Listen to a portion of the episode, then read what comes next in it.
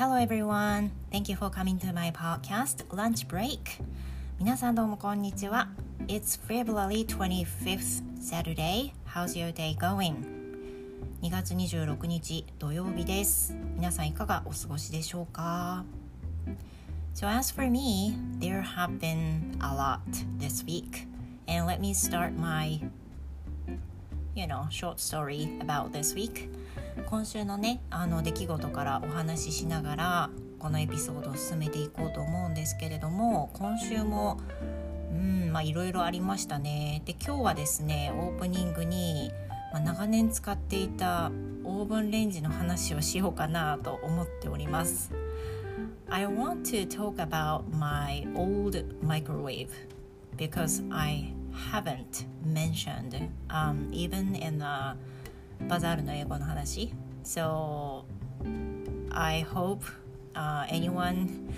who could also listen to 英語の話、uh, would enjoy the story too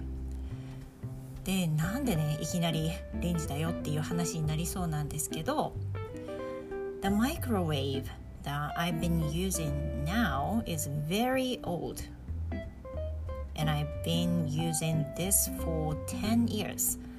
まずはですね、えー、家にあるレンジについてなんですけど、まあ、すごく古くてですねもうすでに10年経ってるものです。あの10年前に大きいレンジに変えたいっていう思いとパンも焼けてお菓子も焼けてっていう風にオーブン機能もついたレンジで大きめのやつがいいっていう風な希望ですっごい奮発して買ったヘルシオのオーブンレンジだったんですよね。でそれが10年10年ぐらいもう使い続けていたわけです、まあ、それなりに気に入っていてあのー、ずっとね本当にもうそれこそこの10年の間にいろんなお菓子を焼いたしいろんなパンも焼いてきたしレンジとしてもたくさんもうほぼ毎日使ってたしねかなり重宝してたわけです。However, it was broken this week. まあ、しかしですねその古いオーブンレンジも寿命を迎えることになります I'm not sure it was really really the end of its life was you know it might be It might be the issue of my husband まあこのレンジがね壊れてしまったいきさつなんですけどまあ、10年っていう長い間使っていたので実際に寿命として、まあ、壊れたとも言えるし、まあ、あの夫のねあの行動で壊れたかもって実はちょっとそれが強いかもって思ってるんですけど、まあ、とにとにかく壊れちゃったんですね。で今日はそれについてちょっと話したいと思うんですが Since I got a difficulty using the dial of the microwave あの私のそのヘルシオのレンジはですねあのボタン式の部分もあるんですけど時間を設定しようとする時はあのダイヤルを回さないといけなかったんです。So whenever I, I you know whenever I want to set the timer I have to dial it but um you know since I I got a difficulty using the dial of the microwave. It made me so irritating. でもダイヤルがそのずっとねあのもう年代物になってきて回してもなかなか時間設定ができなくなってたんですよね。I dial it, dial it, but I can't set the timer. So sometimes it happened to me and it made me so irritating. あの何回くるくる回してもあの全然タイマーが設定設定できないとかやっと本当2分で回したいのに1分50まで来たらゼロに戻っちゃうとかねそういうイライラするようなことが結構あったんです。But I felt like I just have to stand this until it was broken. でもねあの本当に自分が気に入って買ったものだしあの大切に使いたかったんですよねなのでとりあえずはこんなにダイヤルが不便だけれども壊れるまでは使ったろうっていうふうに思ってたわけです。I really wanted to use it as long as I could. もうできるだけね長く使いたかったんです。But my husband knew that I have difficulty dialing the microwave. So one day My husband said he could fix the dial ただねあの夫はそのレンジのダイヤル機能が使いづらいというのは、ね、彼自身も使ってるので分かってるし私がすごくそれであのちょっと不便だなって感じてることも知ってたわけです。So he googled it and then found out how to fix it そしたらね意外とあのそのダイヤルの修理は簡単らしいっていうのをググったら探し出しちゃってであのやろうかって言ってくれたんです。he learned how to do it on YouTube. He and he also said he wouldn't take so long to fix it. So I asked him to do it. でそんなに難しくはなさそうだからやってみようか今日休みで時間あるしって言われたのでじゃあお願いしてもいいっていうふうにしてお願いしたんです After a several hours まあ、あんまり時間かからないと言いながらもやっぱり何時間かかけていたわけですね。何時間かこう修理しようと頑張ってくれていて He finally fixed the microwave. でついにねあの多分治ったと思うっていうふうに夫が言ったんですよね。However, there was a problem. そしたらそこからちょっと問題が発生しました。Even after it was fixed he still hold a part in his hand. でなんか修理終わったはずなのに手にあのなんか板みたいな鉄の板みたいな基板みたいなものを手に持ってたんですよ。And he said he didn't figure out where to put it back. でこれどこに戻すか分かんなくなっちゃったって言われて 手に持ってたそのパーツがあったんですよ。もう全部あのセットして全部修復した後なのに。でもちろんね不要なパーツが入ってるわけないじゃないですか。ね it, must, it must happen necessary もう絶対にあの大事なものなはずなんですよでもどこに直していいかどこにあの戻せばいいかが分かんなかったらしいんですよね As we didn't know what to do next so we just decided to try using it and see anything might happen まあ、なのでだからといってどうしていいかもう分かんないしであのもう使っちゃうかって言ってあの使い始めてどういう風な影響が出るかっていうのを見ることにしたわけです。で彼に何かが起こったとしてももう夫は分かんないって言ったのでもうその時は諦めようっていう風になったわけですね。So since then, the microwave doesn't work properly. It sometimes works and sometimes doesn't. でそれからですね全然正常に動かなくなっちゃったんですよ。あの本当にいつも通りあのセットしたように動いてくれる時もあれば全然冷たいまんまで光ってるのにね全然温まらないとかねそういう時が出てきてしまうわけです。I don't think I could keep using it in the circumstance そのような状況だったらまあ、使い続けるっていうのは絶対無理。もうすごくもう余裕があってあ今日はダメだったわとか次回はあのうまく温められるといいなみたいなそんなくじみたいな感じでレンジを使うわけにはやっぱりいかないので時短のためにレンジって使うものだしそれで何回トライしても冷たいまんまとか本当にね想像するだけでイラッとくるでしょ？なので I decided to buy a new one and I did it this morning. でそれなのでもう長く使いたかったけどもうここはね寿命なんだって諦めてもう10年使ったから十分頑張ったよって諦めてあの買いました。新しいものを。You know the new microwave is supposed to arrive next Monday. でえっ、ー、とまあ、早速注文したんですけれどももちろんあの当日届くなんてないんでねあの届く予定が来週の月曜日になってます。That means we're gonna have to just stand with the old one for two days. なので今日土曜日なんでね土曜日曜って2日半ぐらいかな。2日半ぐらいはこのあの9時のレンジでねあの温められる時と温められない時を体験しながらあの使うしかないかなと思っているわけです。I want to thank the old one that I could use such a long period まずはあの10年も10年間もね使わせてくれた古いレンジにもうありがとねって助かったよって言いたいのと同時に and I can't wait, wait to see the new one now 今はね新しく来るレンジのことがもう待ち遠しいです。I also wanted to say thank you to my husband who really who tried really hard to fix it. あとはまああの回すダイヤルをね修理するために頑張ってくれた、まあ、夫にもお礼を言いたいですね。あの、まあ、壊れちゃったんですけどダイヤルの部分本当にね回しやすくなってタイマーのセットはねすごくあの買ってすぐぐらいにねスムーズに動くようになったんですよだから多分何かどっか違うとこ触っちゃったんですよね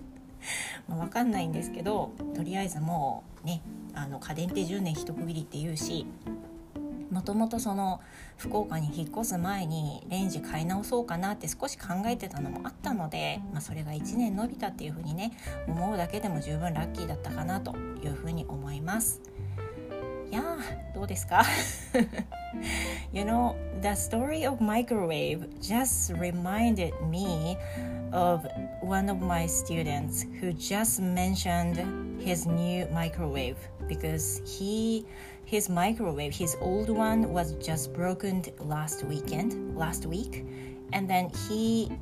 he told me about that もうちょうどねあのレンジとレンジの話といえば 先週生徒さんと一緒にもう本当にねたまたまレンジの話をしていて生徒さんが「あの僕のレンジね壊れちゃったんですよ」って買って1年ぐらいなのに早すぎますよねって言いながらそういう話をしてたんですよ先生のレンジはまだちゃんと動いてます？っていう風な話とかをしてて。いや動いてますよもう10年ぐらい使ってるんですからって言ってダイヤルの話もしたばっかりだったんですけどねこういうもんですよ なんかね、言霊っていうのかな話してたりすると結構ねあのそれに関することが出てきたりしますもんね。まあ、とにかく新しいレンジ買ったのであの残りの2日をね古いレンジ君と共にね過ごしたいと思います。So I think this is it for the opening. Thank you very much for staying with me. And today, uh, today's topic is episode 67. 今日はエピソードの67回目ですね。今日は手っ取り早く英語が話せる理由は〇〇っていうトピックでお話をしてみようと思います。これもですね、あの私がよく受ける質問の中、生徒さんから受ける質問に関する、まことだったのでおそらくね英語を教えていらっしゃる講師の方々は「あそうそう言われる言われる」ってねあの同意してもらえるでしょうし英語を習っていらっしゃる方などはあの一度かな、まあ、数度思われたことがあるかもしれませんね。So I'm going to talk about this later, so please stay with me and I will be right back. Thank you.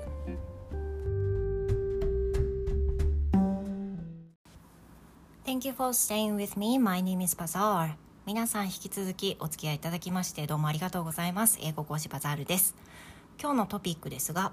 手っ取り早く英語が話せる理由は〇〇というトピックでお話をしたいと思います。これはですね、まあ、あの英語を教えていると最短で英語が話せるようになるには何をすればいいですか？とかまあ、英語を話す話したいんですけど何から学習始めるといいですか？っていうふうに、まあ、聞かれることがまあよくあるわけなんですけどこれ結構答えに困るんじゃないかなと思うんですよね。私はあの本当に初見の生徒さんで「あそれでしたらこうした方がいいですよ」とか「それでしたらこうした方がいいんじゃないですか」っていうふうにはなかなかやっぱり言えないところがあります。それは、まあ、明らかにねそれは人によるからです。で人によるのは当然じゃないですか。You know, I got the question like, how can I speak English uh, fluently in a very fast space, first pace? Or how can I start um, studying English? in order to speak fluently いろいろね聞かれると思います but this question is often asked by adults not children この質問っていうのは あのほとんどね大人の方しか言わない質問だなというふうに面白いなと思って私いつも感じるんですけどであのさっき言った通りねこの方法っていうのは人によると思いますでもちろんあの正論言っちゃえば最短っていうルートは本当になくてコツコツやるしかないと私は思うんですよね。でもコツコツやるしかないですよっていうふうにねただ言ってもなんかモチベ上がらないと思うんですなのであの少なからず私が持ってるその引き出しの中からあのシェアできる情報があれば生徒さんにお伝えしてるわけなんですけれどもまずは人によるっていうことが一つですよね。でこのなんで人によるかっていうとその質問される大人の生徒さんも大人だからといって基礎文法の力がある基礎文法の知識があるかどうかっていうのはまあ、実はわからないわけですよね。So I have been teaching English for about 15 years so far and I have met so many kinds of people. You know, some people are very intelligent. You know, those people are so well understood they know how to use the grammar they know the basic junior high school grammar but on the other hand others it might be very minority though some people still don't understand how to use be verb まああのねこのお聞きになってるリスナーの方は 想像できるかどうかわからないんですけど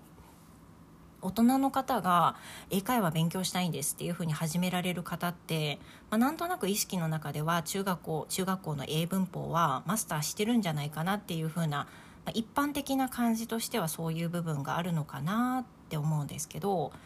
やはりですねあのたくさんいろんな生徒さんを見てくる中で少数派ではあるんですけど中学英文法の B 動詞もままならないっていう生徒さんは結構いらっしゃいます。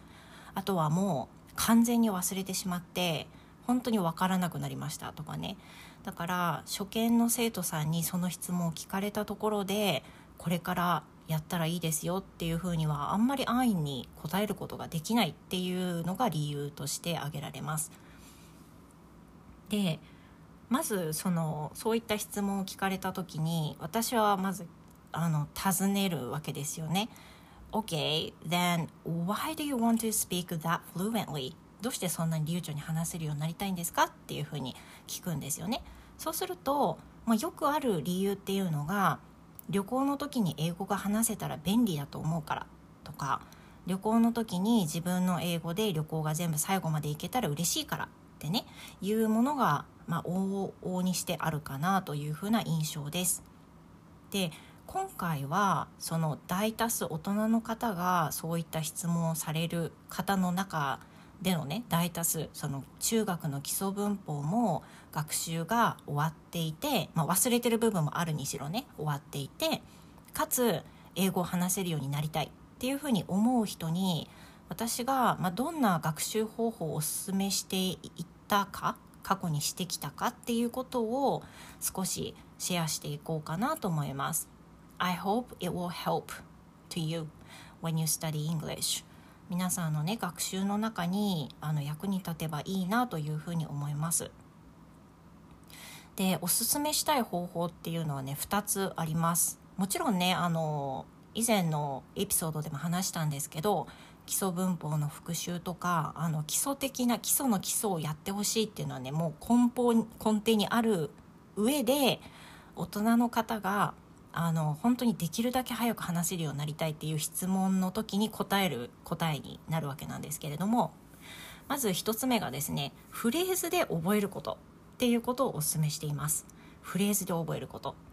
でこれは瞬発力が身につきやすいから。ですね。あとは頭の中で英作文しないで出るようになるからっていう理由があります。このフレーズで覚えることっていうのをなんか具体例としてちょっと挙げると皆さんがよく知ってる「Good morning」おはようございます」っていうのも、まあ、そのそもそもねあの訳をして「良い朝」っていうふうに訳する方はいないように「おはよう」は「Good morning」「ありがとう」は「Thank you」じゃあさよならだったらグバイっていうふうに言うっていうのはもう意識しないで使えているわけですよね。でこのフレーズなどの塊で覚えてしまうのは、まあ、割とその話せるようになるあの一つの方法かなっていうふうには思います。もちろんあの難なくずっとあの流暢にっていうのは難しいかもしれないんですけど少なくともそういった一つ一つのこう短めのフレーズをねあの淡々と覚えていくっていうと場面に応じて使い分けることはできるのかなっていうふうに思います。あとまだありますよね例えば、えーと、フレーズで覚えるどんなどんなフレーズがあるかっていうのは、まあ、たくさんあるんですけどいくつか例を挙げるとうんと例えば「not yet」「not yet」「not yet」「まだです」とかあの分かんないですけどなんだろう「お食事済みましたか?」とかお店の人に言われて「あまだ終わってないんです」とか言う時に「not yet」っていうふうに言ったりもしていいですよね。それからえっ、ー、とやってみるトライしてみるっていうフレーズの give it a shot give it a shot give it a shot これもショット自体を聞いたらなんかねフレーズ知らない人は「え何何?」っていうふうに全然分かりづらいかもしれないんですけど「give it a shot」でまあやってみるトライしてみるっていうふうなフレーズがあるとかねそういうのもフレーズで覚えちゃうとまああれですよねやってみてっていうふうに言いたかったらこのフレーズをガンってそのまま使えばいいわけですよね。そういうのすごく楽だなと思うのでおすすめしています。あとは観光の中でこれすごく美味しいから食べてみてとかこれやってみてっていう時も You should try it. You should try it. You should try it. これも全部塊で言っちゃうとかね。すごくこの You should try it っていうのもねそのまま訳しちゃうとあなたはそれをトライすべきですみたいな感じになるけど、まあ、意外とカジュアルに使われるわけですよね。でそういったものを覚えるとか。あとは今行きますとかの I'm coming. I'm coming. ってそういう言い方も覚えちゃうといいですよね。今あのご紹介したいくつかのフレーズも2単語とか、ね、3単語4単語ぐらいで言えるフレーズになるのでフレーズごと覚えちゃうっていうのはね結構いいのかなっていうふうに思います。でもう一つがですねフレーズで覚えるっていう風なものもなんですけどフレーズだけではなくて今度は文法上の使えるセンテンスまたはフレーズを入れておくとさらに会話が広がると思うのでこれも学習としておすすめしています。例えばですねえっ、ー、と何かしようと思ったのにできなくてあの時これしとけばよかったっていう風な時に I should have done that I should have done that っていう風に後悔の念を表す表現ってありますよね。should have done that. I should have done that. I should have done that. っていう言い方ですけどこれもね全部使っちゃえばいいわけでしょ？とかもし私があなただったらこう言うなとか言う時とかに If I were you If I were you If I were you とかももし私があなただったらなんとかだけどねっていうふうに会話の中で使ったりすることができますよね。あとは、えー、英会話の中で完了形っていうのは結構使う頻度が高いなというふうに思うんですけどもこういうフレーズとかどうですか ?I have been studying English for over five years I have been studying English for over five years I've been studying English for over five years 私はもう5年以上も英語を勉強してますっていうふうに I have been studying English これ英作文にしようとすると,、えーと、have の後、えーと、完了進行形だから been で study に ing でっていう風になるともしかしたらねあのまごまごしてしまうかもしれないですよね。でもフレーズでずっとやってますっていう風なフレーズを一つのこの studying English を例に覚えておくともうあのすごく使い勝手が良くなると思います。でこういったフレーズまたセンテンスに一個一個慣れておくと主語や動詞を変えても言えるようになってくると思うんですよね。で実際に私もそうやって覚えることがいっぱいあります。でこのこういった時に覚えるポイントがもう一つあってそれは、えーと、そういったフレーズセンテンスを作って覚えようとする時になるべく使う頻度の高い「私」主観私を主語「愛」を主語にした時にどういうふうに言うかっていう文章を揃えておくことがいいなと思います。でこれが例えばね if さっきの「if I were you」とかも「if she were you とかいう風に変えたとしても、まあ、それをそれで覚えちゃうよりも私主観で覚えてた方がきっと会話の中ではいきますよねだから主語も結構設定が大事で私を主語にしてこのフレーズを覚えておこうとかっていう風にあの勉強しておくのがいいかなっていう風に思います。あの別に私これ考えついたとかいうわけじゃないんですけれどもかなりおすすめの勉強方法できっとねあの他の方も言ったりとか全然あると思うんですがあの生徒さんにお教えする時また同じことを尋ねられた時にえー、っとまあ一応いくつかねあの私が挙げられるアドバイスとしてお話ししている中身です。So I think this is it. Uh, well, please let me know how you study English in order to speak fluently で、えー、放送最後にして、えーと、皆さんがねその会話を、まあ、流暢に話せるようにしたいっていう思いをもとに学習されている方ほとんどだと思うんですけれども皆さんが思う英会話がスムーズに出てくる会話がスムーズにできるようになるための、まあ、コツみたいなものこれを意識して勉強するようにしているとかね。そういうのがあれば是非、えー、コメント欄でコメント欄って言ってもこのアンカーの場合はコメント欄がないのでボイスえー、ボイスコメントボイスメッセージなどで送っていただくかもしくは Twitter のコメント欄に送っていただくかはたまた、えー、スタンド FM でお聞きの方はコメント欄に残していただくと嬉しいです Alright, so that will be all for today. Thank you very much for listening, you guys. I hope you have a wonderful weekend and see you in my next episode. 今日もお付き合いいただきましてありがとうございました。素敵な週末をお過ごしください。See you next time!